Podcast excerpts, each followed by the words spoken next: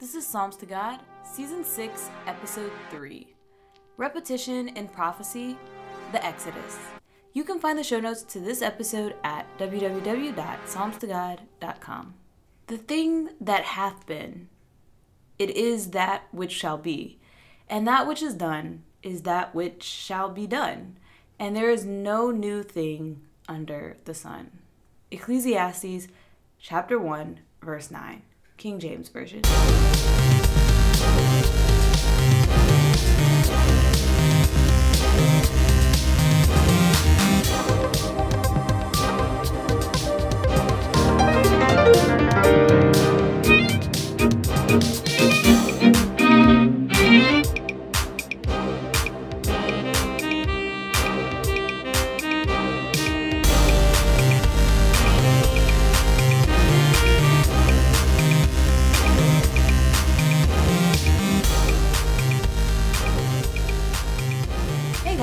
Welcome back to the Psalms of God podcast. This is your host, Ree, and today we're talking about prophecy, specifically as it relates to the book of Exodus, the first 12 chapters or so that cover Moses, Moses going to Egypt to tell Pharaoh to let the people go, and the plagues. Now, Exodus might seem like a strange place to start, and maybe it is, but Exodus is one of those books for me that I love it because it has so many applications. One of the things that really got me into studying the word was seeing how something that seems very straightforward, very literal, um, can have so many spiritual applications and can apply to so many other parts of your spiritual journey or other parts of the Bible and connecting those dots. One of the most popular ways to connect Exodus to the rest of the Bible is through a spiritual interpretation as opposed to the literal interpretation of them coming out of Egypt.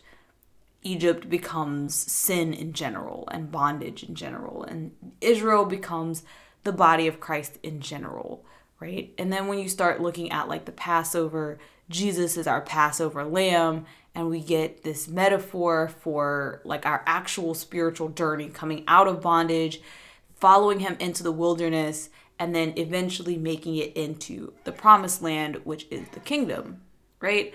It's a beautiful metaphor. But you can do the same thing when we start talking about the end times, and you still get a ton of good information.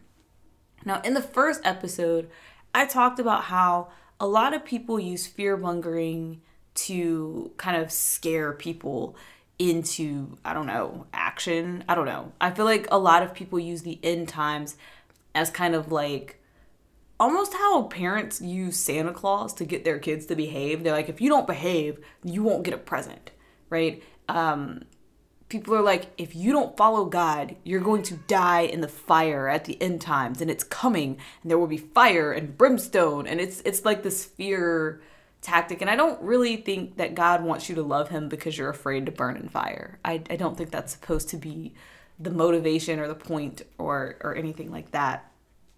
But also, the people who talk like that, they tend to just popularize themselves by giving people um, something to do to prepare themselves, some physical thing to do. A lot of the channels I have seen that talk about end times often come with something about like preparing, stockpiling. They have lists of foods that you should buy and all of these things. And I find it quite funny, to be honest, when I look at a, something like the book of Exodus when I think about what the Bible says about prophecy in general, um, you know, I touched on this a little in the first episode, so I'm not going to go off too much on a tangent. But one of the ways that Exodus really shines in having that conversation is that when the Israelites fled Egypt, they did not prepare, right? We have 10 whole plagues that precede their ability to leave. And not once does God tell Moses to tell the Israelites, hey, prepare some food to take with you because you're going to be out in the wilderness for a while. You're going to take this long journey, so you need to have a whole lot of food. That wasn't the conversation. They had the Passover, and they made unleavened bread to go with them.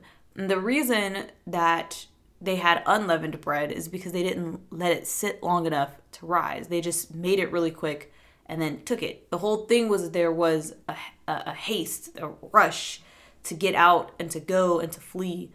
Um, and so while there are things that they did take, I mean, God does tell them to take things from the Egyptians that are of value. Those things are things like gold, silver, etc. Um, he doesn't tell them to prepare like a whole feast or to stockpile any particular type of food. He doesn't say like make sure you hide away some grain so that you can take grain into the wilderness because you're going to need food while you're out there. No, instead God says I will provide you manna. And that's what he does. Now, that being said, again, point for preparation for mental preparation. Um when they get into the wilderness and they have this manna, they are bored out of their minds. They want to go back to Egypt because they missed the food that they had in Egypt. They ask for quail or they ask for meat specifically, and God sends them quail.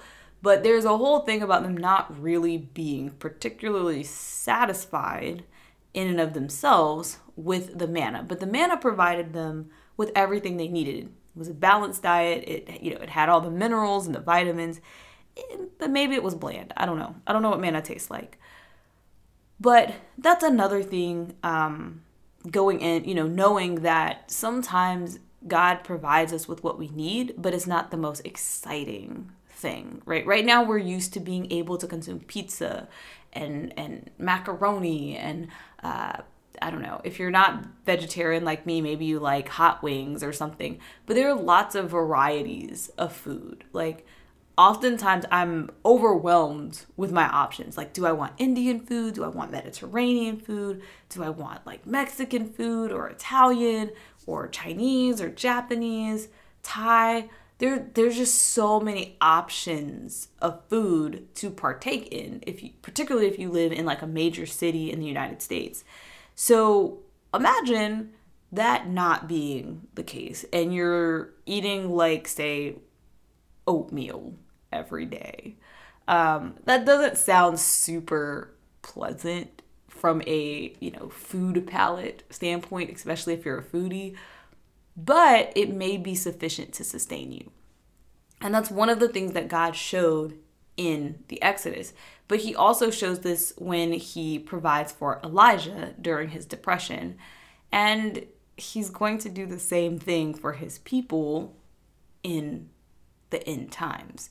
So that's one of the things that I want to point out up front because like I said, I want people to realize that it's not it's not about what we can do. It's about trusting in God through the process. So that being said, I want to jump into some of the more meaty things for why I wanted to start in Exodus. The first thing that you should know about the book of Exodus is that Moses is a type of Christ. Now, if you're not familiar with that phrasing, a type, it's kind of a literary device. Um, sorry, I didn't really finish season four where we were supposed to be talking about literary devices, but a type is where it's kind of like an archetype, if you if you will. Um, you have, for instance, like Adam is a type of Christ as well. Uh, David is a type of Christ. It's basically where you have the same patterns and ideas that are repeated, and it's kind of like a, a like a lower uh, fulfillment and then like a final fulfillment, right? Christ being the ultimate fulfillment of being the Messiah. But there are other characters who have similar or similar like strong similarities to him that you can compare. So in the show notes I have like a long list of similarities between Moses and Christ.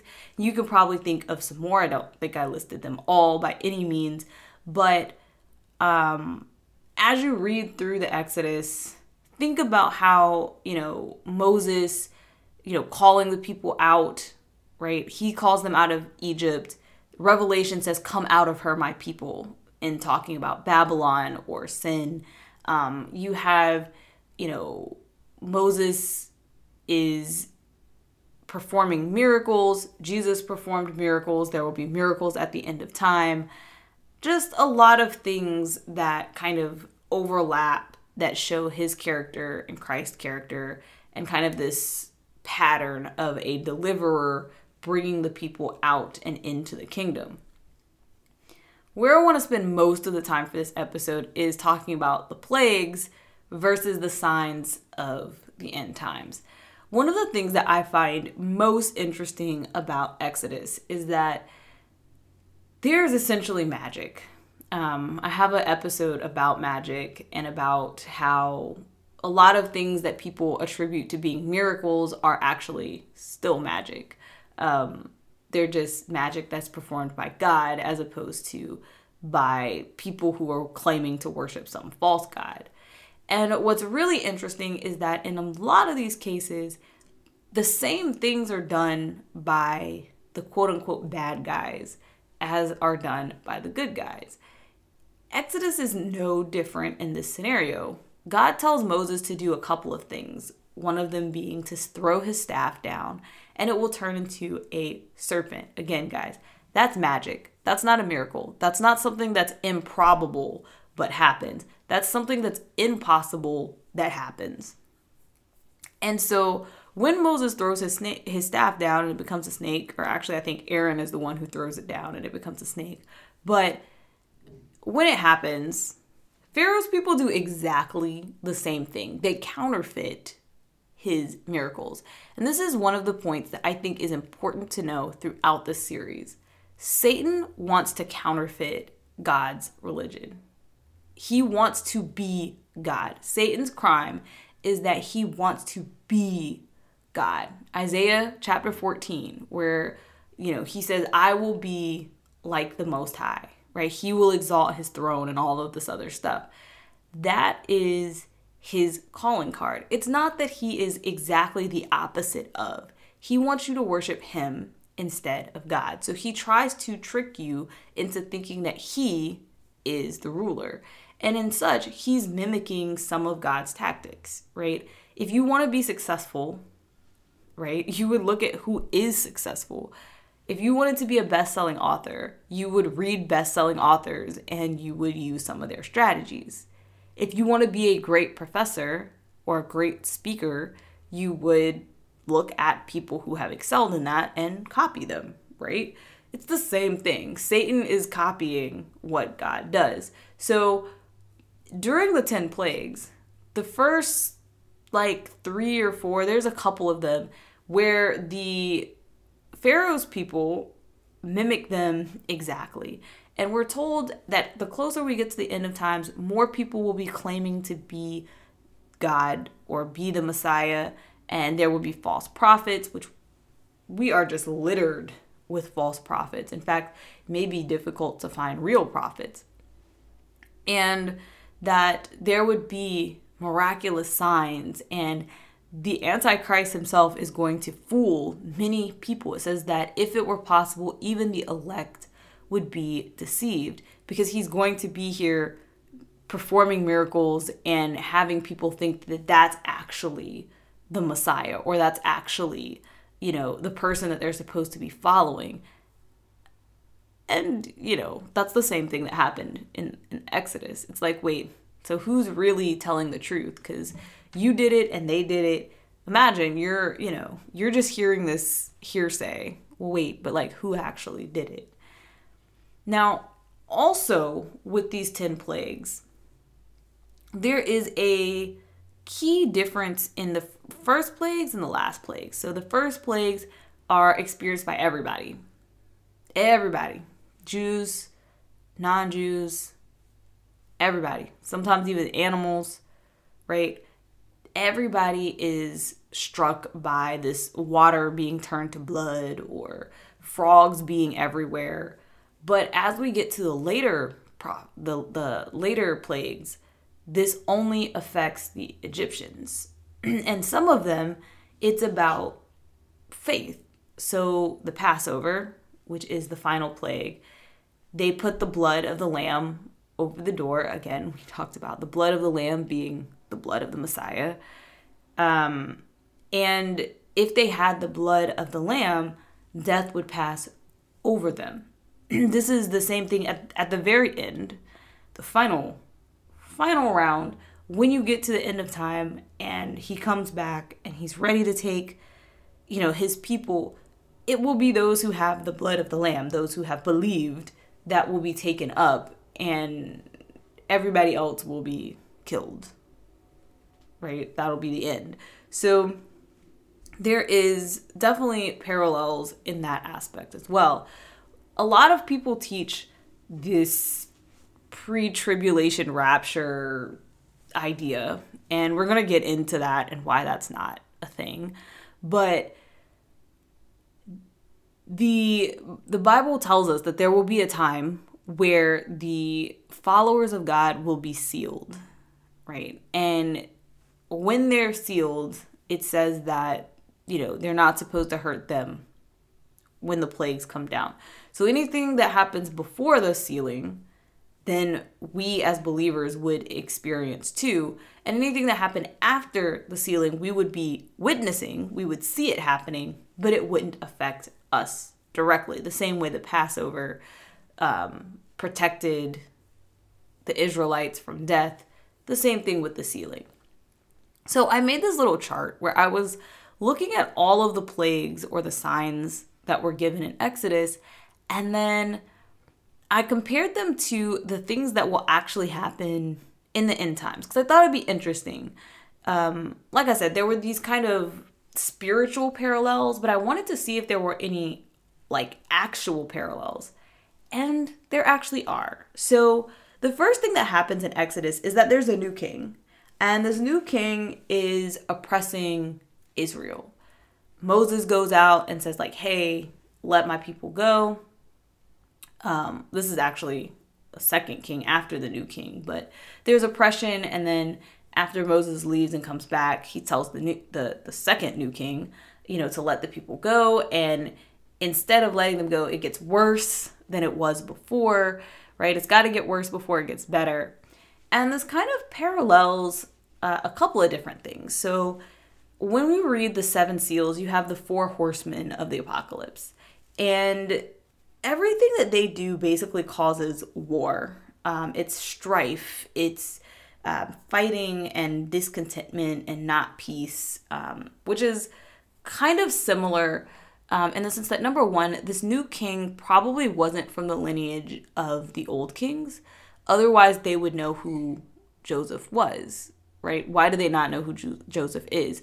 this was probably like a coup um, within Egypt, and that like a change of power, um, change of political parties, if you if you will, if you need that for relation, um, and so that kind of alludes to war and strife as well.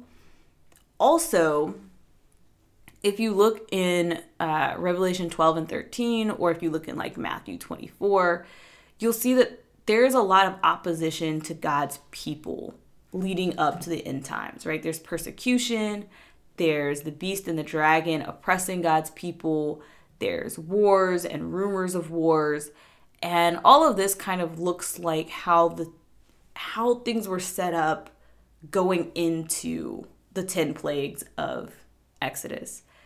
Now, the first thing that happens, Moses has like a couple of things that he does that kind of say like I am the messenger that God sent. So his hand turns colors, he turns the staff into a snake. We talked about that briefly.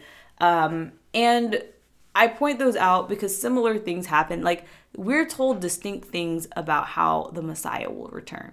The Messiah returns from heaven on clouds. He does not touch the ground, right? He's not going to be walking around with us here on earth. Um, but the Antichrist will be here on earth, counterfeiting miracles and trying to deceive people. So, the same way you had Moses performing these signs and Pharaoh's magicians counterfeiting those signs, we have a exact definition of who the Messiah is and what his like when he comes back it's over. It's over over. Um, but there will be people who try to fool us into thinking they're the Messiah. And that's the same thing as Pharaoh's men counterfeiting Moses's um, miracles, magic, whatever you want to call it. Um, one of the first things that happens is that Moses turns the water to blood. We see this repeated in Revelation. Okay, the sea becomes like blood in Revelation 7. There's another plague on the waters where they become bitter, also in Revelation 7.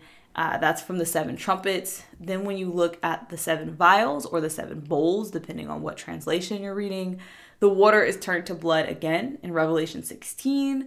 Um, and there's a drought, which is not necessarily water turning to blood, but is a lack of water. And if the water turns to blood, that's also a lack of water. So this this sign that God showed in Exodus will reappear in the end.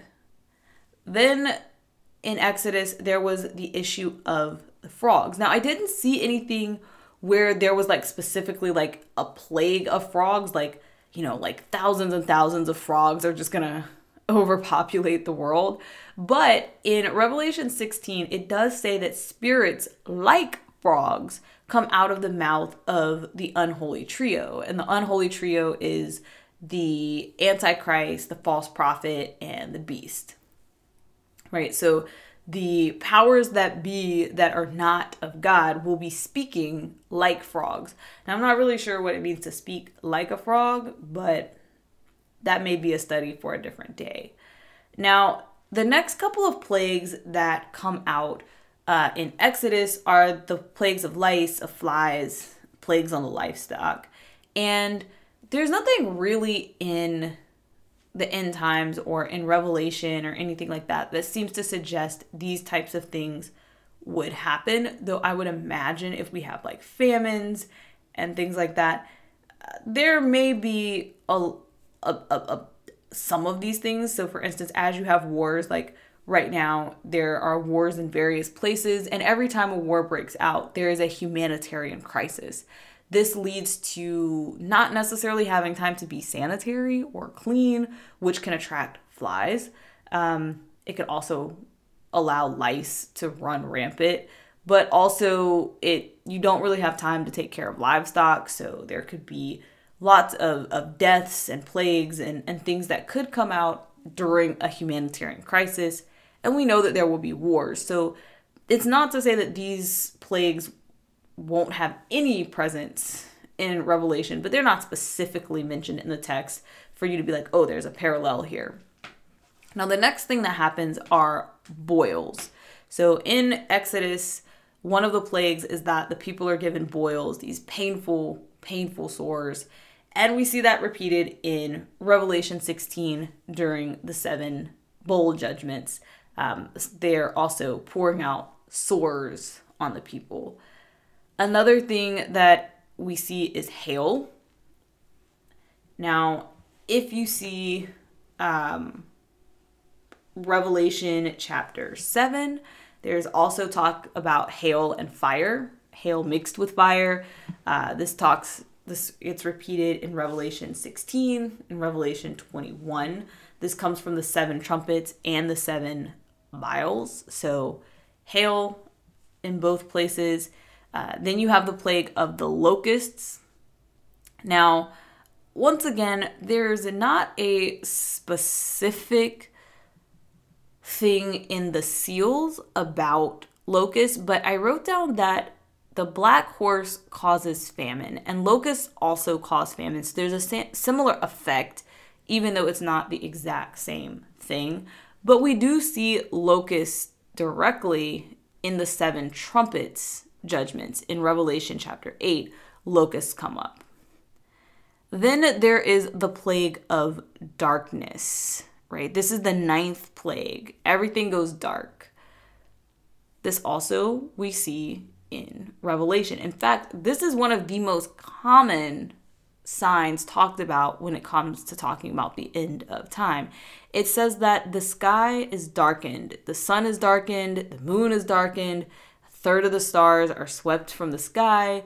Um, a lot of things about the heavens being darkened. Now, as we go on, on we'll talk about metaphors and symbolism and um, how this could be literal and it could be symbolic, but nonetheless, we hear about the sky being darkened in Revelation 6, in Revelation 7, in Revelation 8, in Revelation 16, and in Matthew 24. So, throughout discussion of the end times, there is this constant rep- repetition of darkness coming, whether it's coming out of the smoke of the pit, whether it's darkness in the sky because of this or that, whether it's the days being shortened, uh, the sun being darkened, the moon being dark, just a whole lot of parallels there.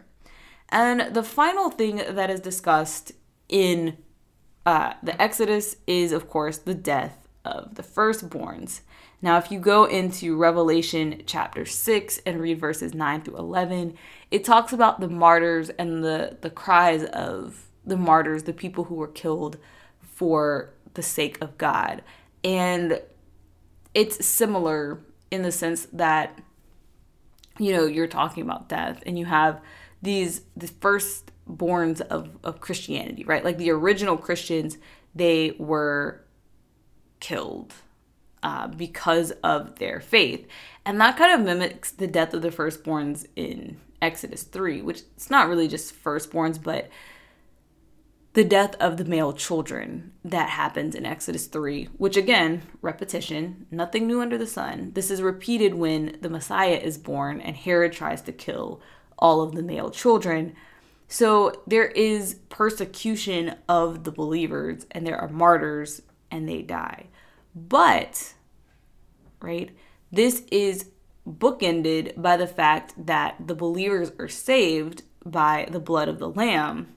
And it is the Egyptians, the persecutors, who are killed. And that is what will happen in the end, right? In the end, the Messiah will resurrect all of the martyrs, all of the people who have died, and the people who've managed to make it to the end will all go up, you know, they'll be drawn up into heaven, and it will be those who did not believe that are killed.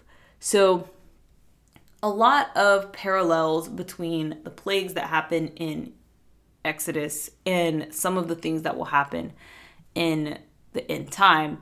So I I think that when you look at what's happening collectively, like there are things about prophecy kind of littered throughout the Bible to help us prepare. So I know, like I said, Exodus is not the most conventional place to start. And, you know, we still have to go in and talk about how some of these things actually look and about symbolism and about, like I, I brought up the pre tribulation rapture ideas, different interpretations, and things like that. But I wanted to start in Exodus to show you guys that it's not just revelation where you can start having a conversation about this and it doesn't necessarily have to be scary like yeah these plagues are scary but the israelites lived through them during the exodus and we would be able to live through them in the end times and so that is kind of the point that i wanted to make with this episode so Next week, we're going to talk more about the different schools of thought. I think that is the next thing to go to in terms of building the foundation. So, we're going to talk about the different ideologies and the different ways people approach how they interpret prophecy. I think it's important, um, one, for me to disclaim the biases that I have and how I interpret prophecy but also to let you guys know that there are multiple ways to interpret prophecy because I've encountered a lot of people who don't know that. So that's what we'll talk about next week, hopefully next week. If not next week, the week after. And I will see you guys then. Bye.